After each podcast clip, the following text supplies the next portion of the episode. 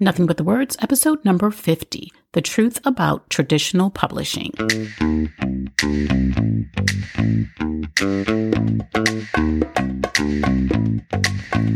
Welcome to Nothing But the Words, the podcast that gives you everything you need to know to write a phenomenal book.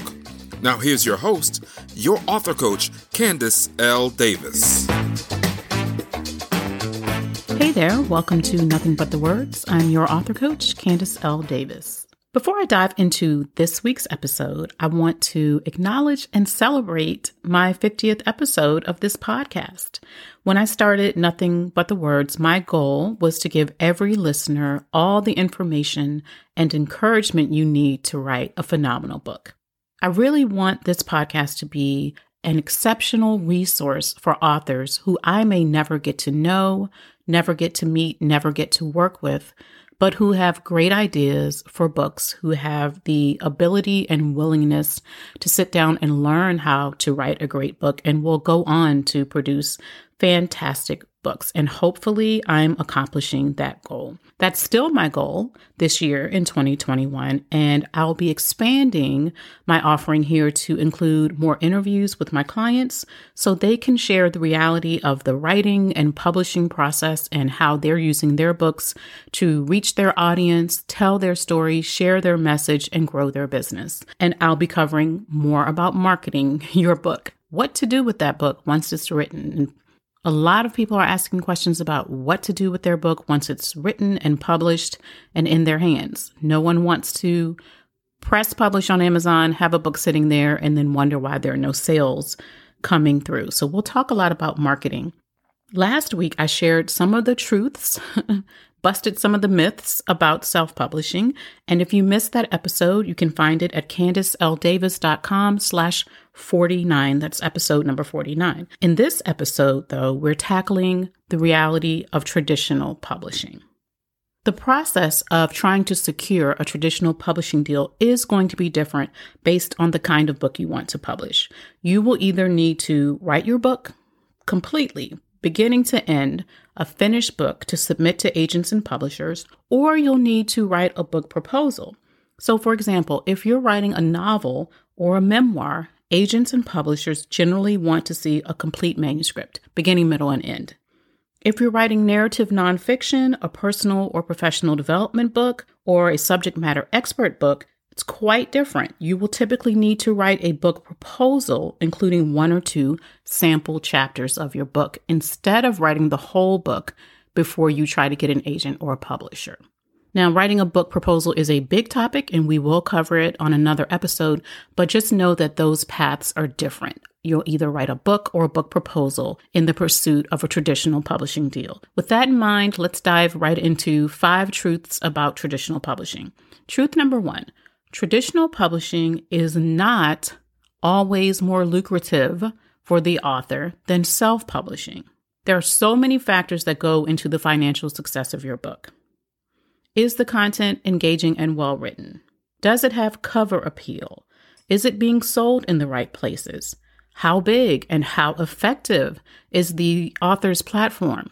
If it's self published, how much did the author invest in self publishing it? How much did you spend? and how much time, effort, and money is going into marketing the book. Most of my clients do choose to self publish, but many go the traditional route, and some have done both. The fact is that some of my clients have made much more money through self publishing than they did or would have with traditional publishing. And for other clients, the opposite is true. Don't assume then that traditional publishing will pay you more than you can make as a self published author. If your bottom line is the bottom line, you need to investigate both options. Some authors get advances as low as $5,000 from traditional publishers, and most authors never earn any royalties above and beyond that advance. So if you don't believe that you can make more than $5,000 worth of book sales as a self published author, you need to figure out why rather than settle for and accept an advance of $5,000 for your book. Truth number two traditional publishers do not do all your marketing for you. I've heard a lot of authors say they want a traditional book deal because they don't want to be responsible for marketing. They know if they self publish, marketing will be in their hands and they're afraid of that possibility. I understand I did not always love marketing. When I first got into this business, it was the thing I too tried to avoid. You can't avoid it, it's going to be waiting for you no matter what path you take. In reality, most traditional publishers will not invest much at all into marketing most of the books they publish. If they give you a huge advance, then yes, there's a better chance that the traditional publisher is likely to invest in marketing your book. They've paid a lot for it. They want to have the best possible opportunity of earning that money back. The publisher wants to earn back what they paid you in your advance and then some through book sales. So it's in their best interest to help you sell more books. But I've worked with authors who have received six figure advances and still did not get much from their publishers in the way of marketing assistance. No matter which path you take, whether you decide to self publish or go after a traditional book deal, be aware that marketing will be your responsibility. You're the author of this book. No one can sell it better than you can, and it will largely be in your hands. Truth number three traditional publishers are not nearly diverse enough. Some traditional publishers are making an effort to diversify their catalogs, but the reality is they still do not publish a representative number of books by those of us who find ourselves grouped under the BIPOC or the LGBTQ plus labels. For decades, it was really hard for women of any race, including white women, to get their books published. Women were simply not taken seriously as authors. Even now, women are underrepresented in certain genres, especially when you look at the bestseller list. Look at the bestseller list for things like business and money and personal finance. You might find some women on there. You probably won't, depending on what week it is. And it's not because there aren't brilliant authors who happen to be women who have written in those genres. They certainly are out there, but the publishers are not willing to bet on them enough yet. We could spend hours talking about how Asian, Latino American, and Black people and Native Americans have had to fight for their place in traditional publishing, and we're still fighting for it. Progress is slow in publishing, just like it's slow everywhere else. That does not mean, however, that you can't publish traditionally unless you're a 60 year old white man. Of course not. I have clients who are white women and Black and Latino women who have gotten really good traditional book deals.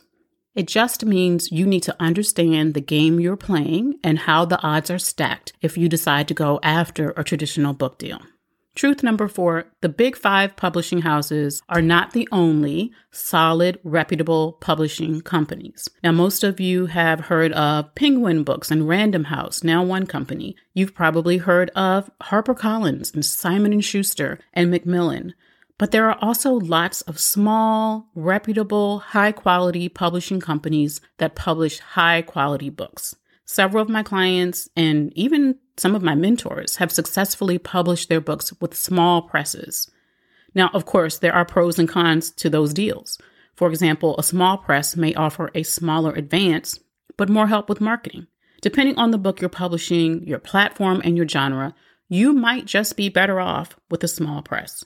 Keep in mind, however, that there are a lot of companies, especially newer companies out there, calling themselves publishers, positioning themselves as small presses, and performing like publishing services.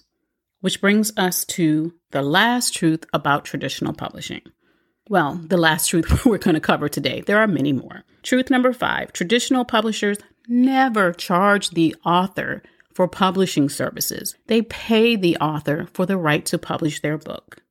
If a so called publisher is asking you to pay a fee for anything, that is not a traditional publisher. That's a publishing services company or perhaps a vanity press. Traditional publishers pay authors advances on their work. An advance is money an author receives before the book is published, and for nonfiction, often before the book is even written publishers pay that advance based on the assumption or the hope that the author will sell enough books to cover the advance and still make the publisher a profit. So, for example, if your publisher gives you a $10,000 advance, which I personally would not recommend you take except in some very interesting circumstances. But let's say you have a $10,000 advance. You will have to sell enough books to cover that $10,000 with your royalties before you start earning any more money. That publisher has to recoup all of their advance money before you get another dime on that book. Here's the thing though.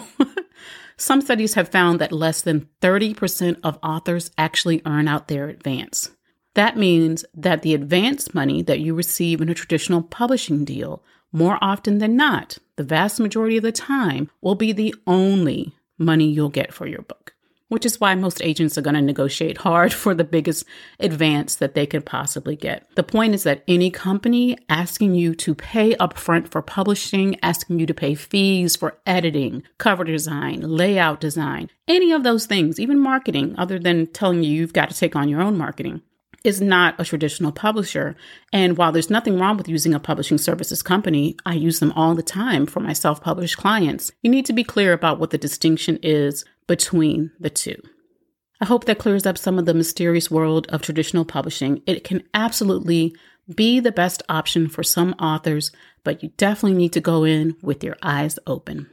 That's it for this week's episode. If you enjoyed it, I would ask you to leave me a wonderful review on Apple Podcast or wherever you listen to podcasts and tell someone you know who wants to write a book that they can get all the information they need to write a phenomenal book here on Nothing But the Words. Thanks for listening to Nothing But the Words. I'm your author coach, Candace L. Davis, and I'll see you next time.